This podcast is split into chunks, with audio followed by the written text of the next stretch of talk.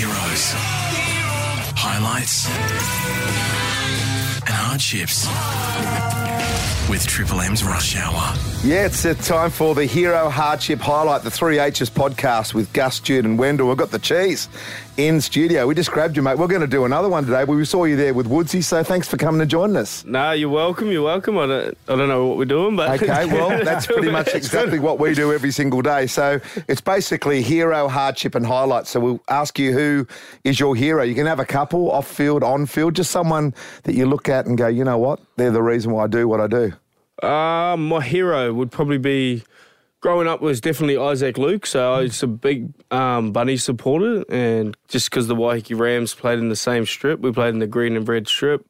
Um, and yeah, I used to love him. He was a Kiwi, played hooker. He was a real good player. Used to always put on big hits, and that was sort of what I looked up to. So yeah, it was definitely Isaac Luke. Did you get to meet him at any stage? Have you had a chance to have a relationship with him? Yeah, I got to uh, meet him. I've got to play alongside him in the Maldives games. Um, get to play PlayStation with him all the time. He's a little bit of a nerd too. Ah. Um, so yeah, most Kiwis do love their their PlayStation, but yeah, it's um it's been a, a quite a wild ride, and um, being able to share the field with him was definitely a special moment in my life. Yeah.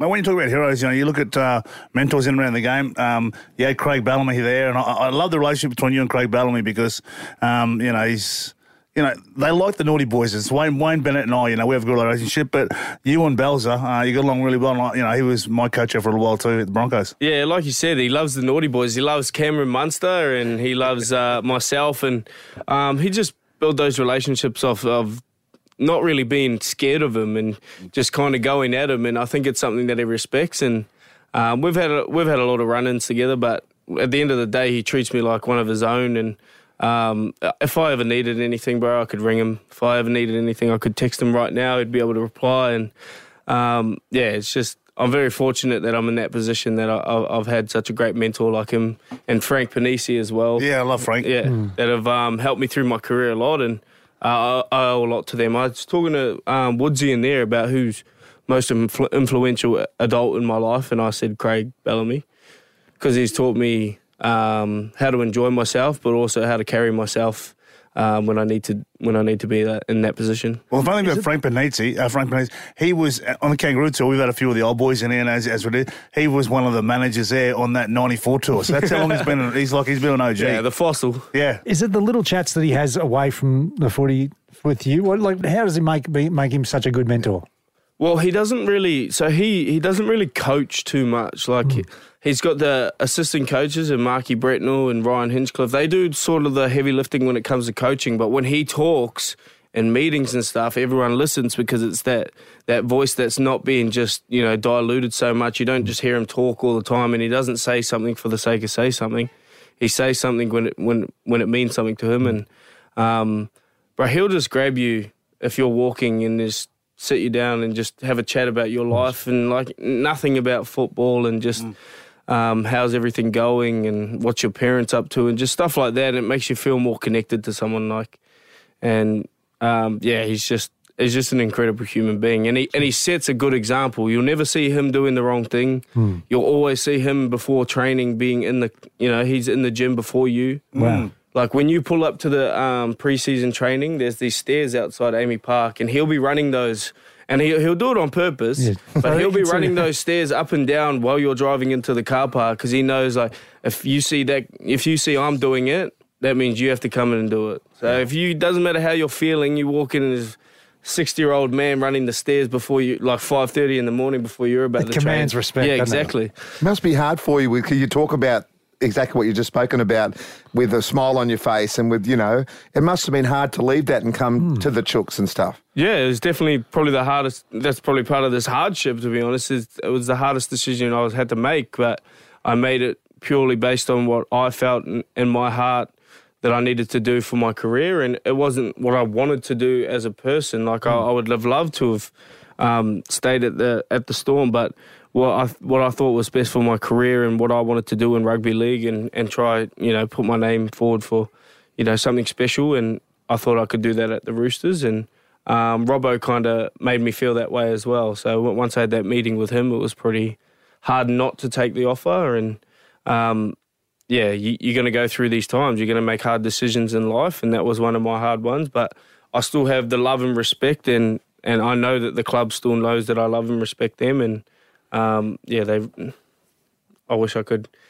I wish I could tell you how much I love the club without. Oh, we can see that. Yeah, you I can mean, just tell. It's it's a, it's a, it's a, it's a hard thing to, to talk about, really. Can I ask this? The, uh, the pressure of playing for someone at the Roosters, obviously Melbourne Storm, there's a lot of pressure playing there, but you're in Melbourne, so the spotlight. But there's a story on the Roosters all the time, and people, whether you love or hate the Roosters, there's that pressure to it. So I know when you sign, and, and I was one of those people going, mate, Roosters are going to be hard to beat this year. Um, but things happening around that game. Did you feel that pressure a little bit? Not not personally, but as a club.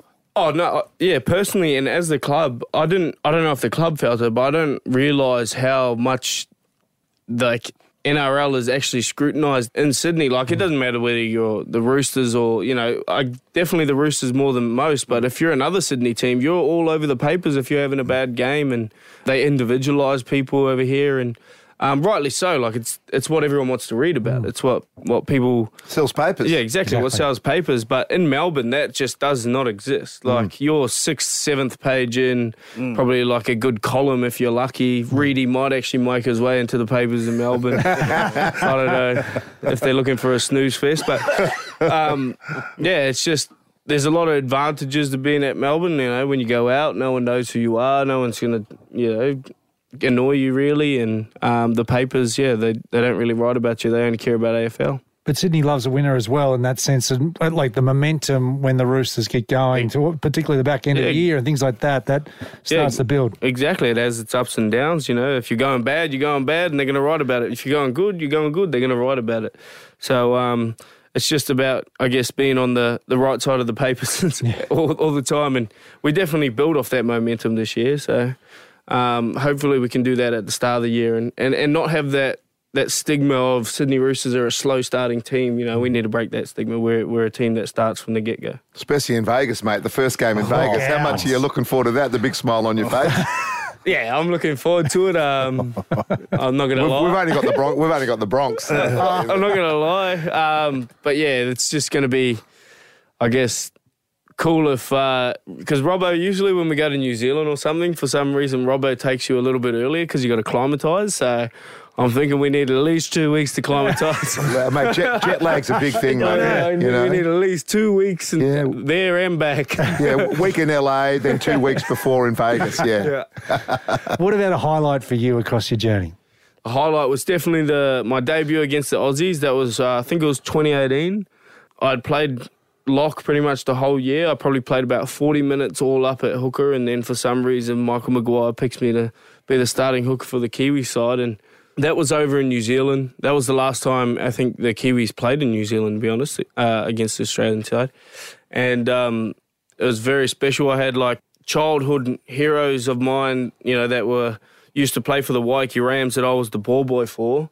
They were like when we were running out into the stadium, they were all lined up on the tunnel, like screaming with their kids, and I was like, these guys, I used to be their ball boy.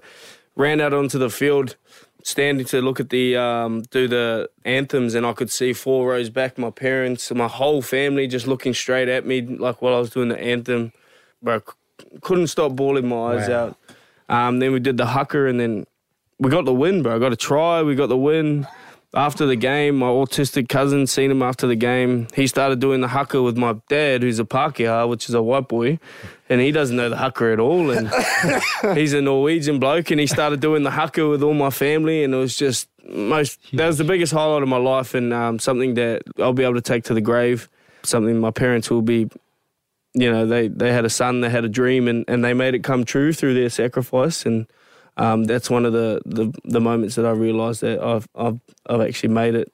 I've, I've actually lived my dream. Amazing. I I like when you play football and even after the game, mate, you- you're one of those blokes. You'll throw back to the old school. Like I came through the era of Matty Johns and Andrew Johns and all the boys and locking those guys.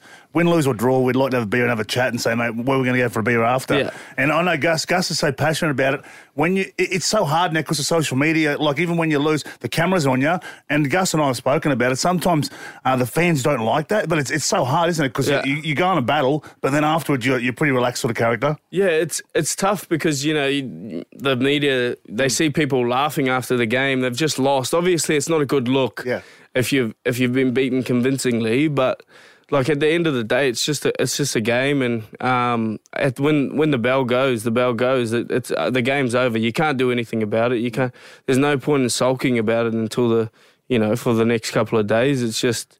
And I've got a lot of friends that play in the other other teams, so you got to be half happy for them at the same time. And um, obviously, it's tough. It's just all about perception and what what people think. But I like um, the Jake Trbojevic way of looking at it. It's like, you know, nothing on the field, and as soon as he's in the sheds, you'll come and go, well done, mate. You know, thumbs up and stuff, but he never wants a Manly fan to see him doing anything but being pissed off Yeah. if they lose. Yeah, I, I just don't have it in me because my brain just doesn't let me do it. I think I just f- sort of forget what happened as soon as it's over, and um, I don't know if it's a defensive mechanism in my Yeah, childhood. But it's how you have longevity in the game. You, You're able to switch on and off Yeah. when you need Yeah. to. I think that's the main thing. I just, yeah, I've just, I enjoy, especially like tours, bro. When we when we did a tour in England, the best ever. It's like Yeah. you go and play these pommy pommy blokes, and then whether you win or lose, it's after the game. It's what pub are we going to? Yeah. And then you all just have a mad time together. And I've never met these blokes in my life. I'm acting like they're my best mates. And and you, you end up building these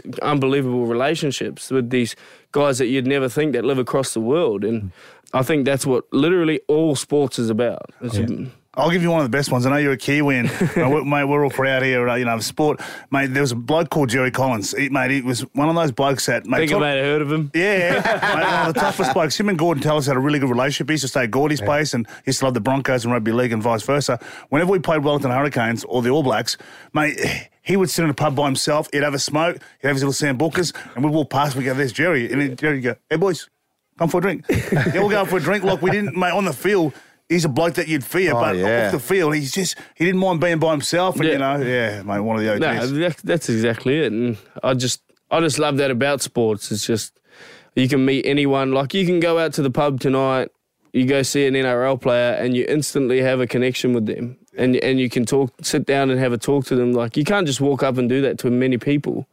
Um, so yeah, I enjoy it, and especially in the east, there's a lot of players like Jai Arrow. Always see walking around there, and always have a good chat to him. So. He's a good fella. Yeah, yeah, in here yeah, Yeah, he's yesterday. great value. He's great value. He's in here yesterday. We had a good chat with him. But um, you've obviously got a little bit of time off now before I got Christmas another three How's weeks. it work for Yep, you? Got another three weeks. So I think uh, November twenty third.